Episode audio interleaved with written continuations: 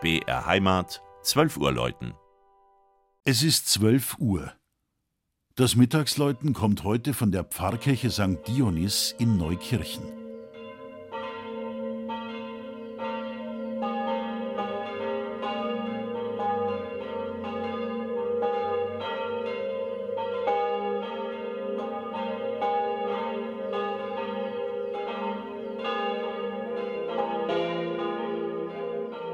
Wer die staureiche Autobahn München-Salzburg bei Weihern hinter sich lässt, wird einen Abstecher auf die ruhigen Nebenstraßen im nördlichen Landkreis Miesbach genießen, hinein in eine malerische, voralpine und vom bäuerlichen Fleiß geprägte Kulturlandschaft. Darin eingebettet, nahe dem Seehammer See, liegt das Dorf Neukirchen, das politisch zur Gemeinde Weihern gehört. 1195 wird der Name erstmals urkundlich genannt. Die Gründung der Pfarrei reicht bis in die zweite Hälfte des 11. Jahrhunderts zurück.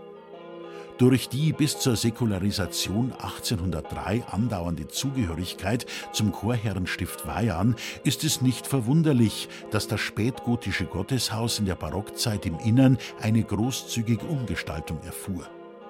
Den mit einem Tonnengewölbe überspannten Raum schmücken seither Stuckaturen in bewegten Rockaiformen.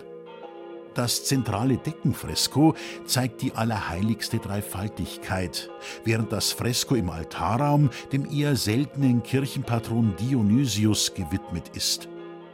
Darunter bildet der Hochaltar von 1799 mit den beiden etwas später entstandenen Seitenaltären einen Blickfang.